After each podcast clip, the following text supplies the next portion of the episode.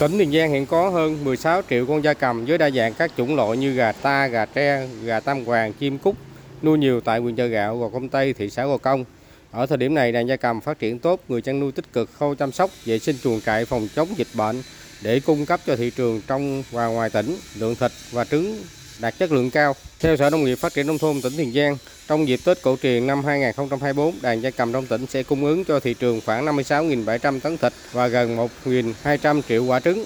Ở thời điểm này, giá thịt và trứng gia cầm có chiều hướng giảm do nguồn cung quá dồi dào, nhất là đối với các trang trại nuôi quy mô lớn, lượng sản phẩm từ gia cầm còn tồn đọng nhiều, bị cạnh tranh với gia cầm ngoại nhập. Ông Lê Văn Hòa, chủ trang trại nuôi gần bốn trăm nghìn con gà đẻ trứng tại huyện Chợ Gạo, chia sẻ. Hiện tại bây giờ với cái gà đẻ trứng, gà lội lúc nó đang giảm, hiện tại lượng gà đẻ nó tăng đàn khủng khiếp. Tại giờ để bán thị trường chợ là thì giờ chỉ đưa vô siêu thị. Cái Tết đó là thường thường là gà thịt nó tăng, à, trứng thì thì nó giảm giá. Hầu gà thì em đang chuyển trại tự động để giảm chi phí bớt, tập trung đầu tư cái hệ thống xử lý phân để lấy cái lấy, lấy cái phân nặng bán mới mới chịu nổi.